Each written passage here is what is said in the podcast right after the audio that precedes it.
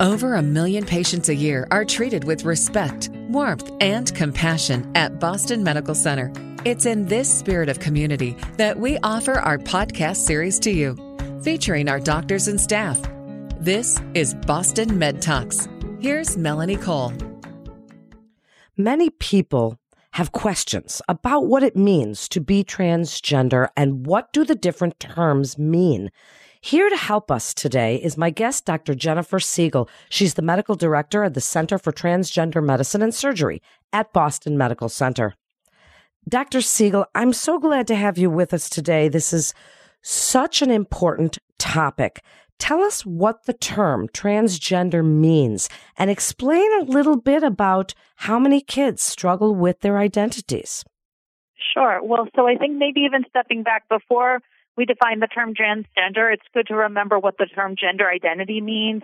Um, we often talk about sex of babies, you know, in the delivery room. What do your genitals look like? And that's your sort of outside body sex. But gender identity has much more to do with how you feel inside, what your gender identity is.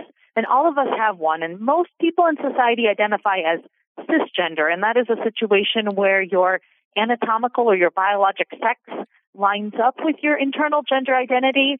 For folks who are transgender, it's the opposite. Their external sex, the sex that they're assigned at birth, does not align with their internal perception of gender. And so that's where the term transgender comes from.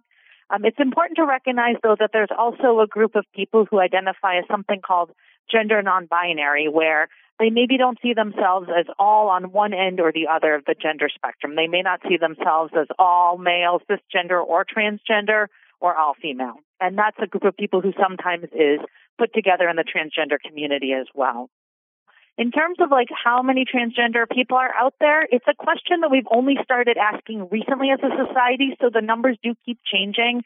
But there's some good data from 2016 that about 0.6% of the population, at least in the U.S., identifies as transgender, and that's going to be about 1.4 million people as someone who has a sister who is gender binary, I hear questions from people all the time, Dr. Siegel.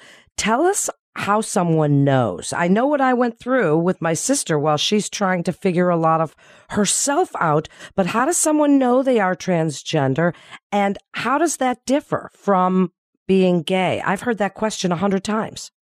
Sure, sure, sure. Well, maybe I'm going to take your questions in reverse if that's okay. So the the first question, which is sort of getting at the difference between your sexuality or sexual orientation, that's terms like lesbian, gay, bisexual that you might see.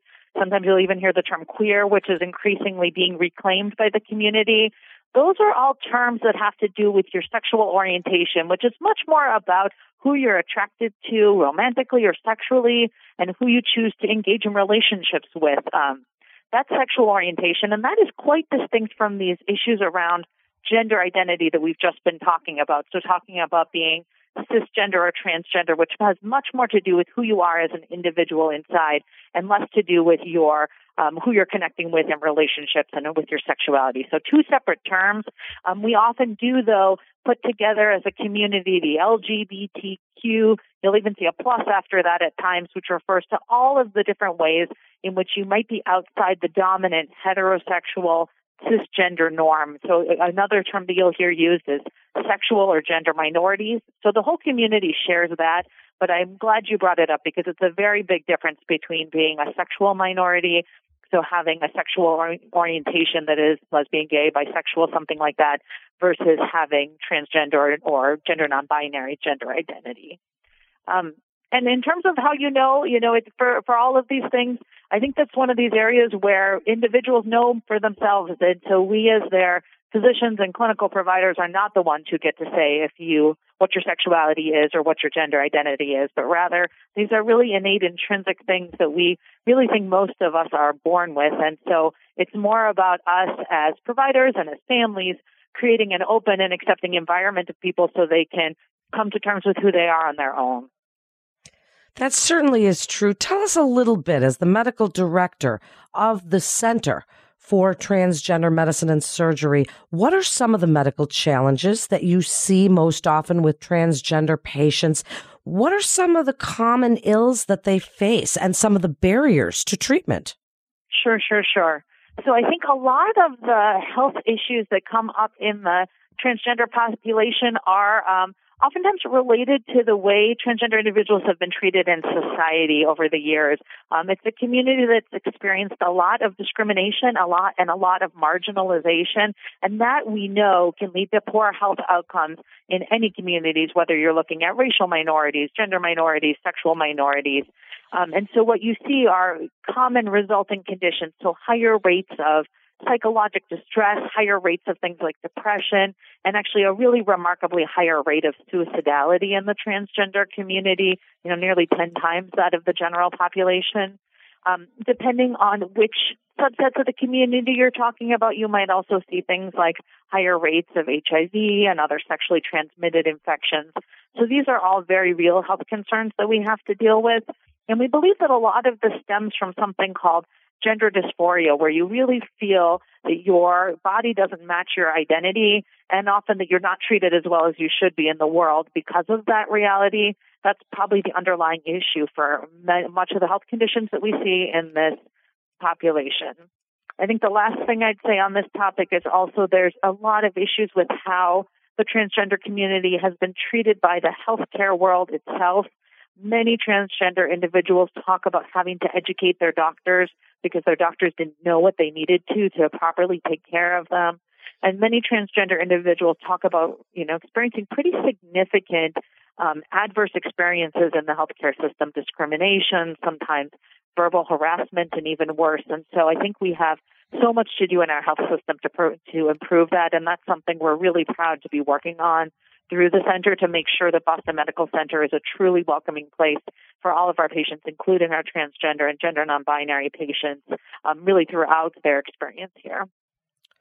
I'm so glad you brought that up. What a perfect segue. Tell us about the center and what is your aim and goal? I mean, you kind of just stated it, but expand a little bit for us on some of the treatment options and things that services that you can offer. Sure.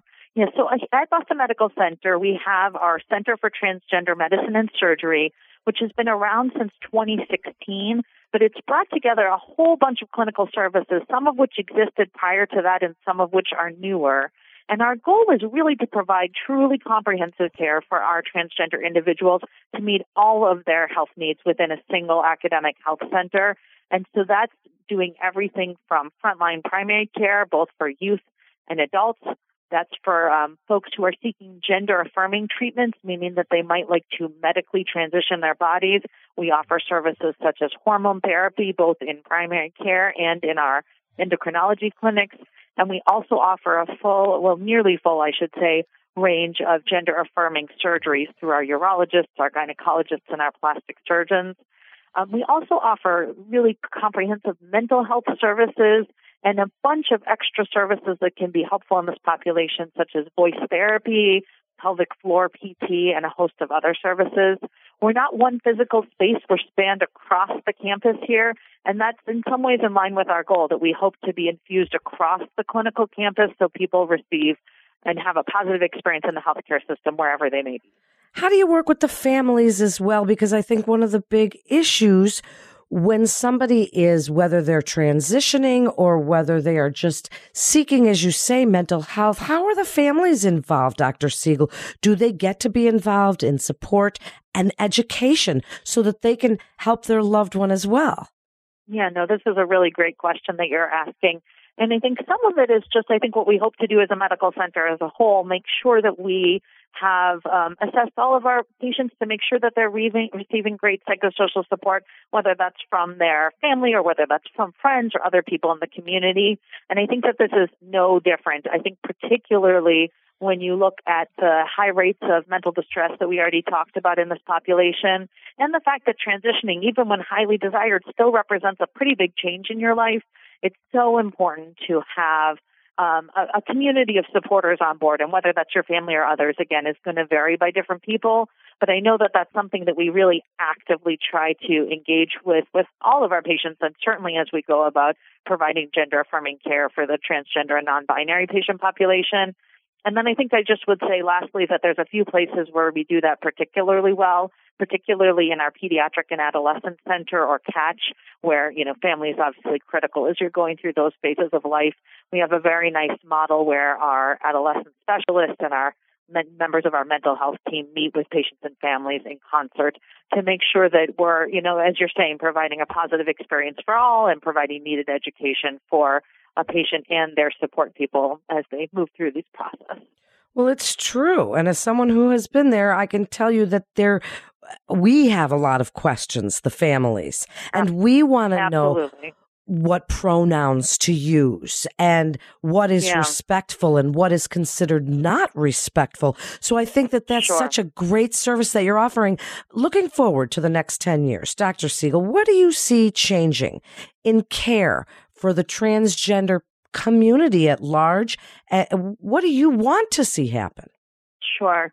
Well, I think already, you know, we've seen so much change in the last three or four years, and that relates to changes that came in line with the Affordable Care Act, or what we often call Obamacare, which was uh, part of the structure that allowed gender affirming services to be covered by most, although not all, insurance. And that's a huge change from the past where transgender individuals typically had a very hard time accessing the healthcare system because so much care was not covered by insurance. So that's certainly a trend I would like to see um, continue to um, expand and to make sure that when we talk about coverage for gender affirming care that we're being really comprehensive in what we mean.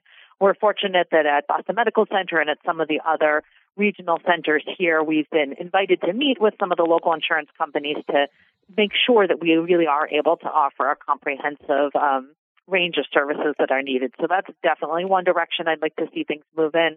Um, I, I think I am proud of the work we do here at Boston Medical Center as an academic health center. It's allowed us to bring transgender health beyond just the community setting, which is incredibly important, but to loop in a greater range of medical providers, subspecialty providers, emergency providers who are also going to be caring for this patient population and who need to have the resources and skills to work with them successfully.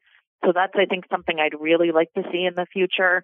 And then I'd like to see us to keep working as a society to um, decrease stigmatization and marginalization of the transgender community. And we have some both recent successes as a, as a society and some recent very real challenges thinking about things like the ban on serving in the armed forces. And I think as we address some of these societal challenges, health will improve along with that. And I think as we improve the health of all of this community, will improve the health of everybody. Wow, so beautifully put. And thank you so much for all the great work that you're doing. I certainly really appreciate it. And it's been so educational and informative. Thank you again. This is Boston Med Talks with Boston Medical Center. For more information on the Center for Transgender Medicine and Surgery at Boston Medical Center, you can go to bmc.org slash CTMS. This is Melanie Cole.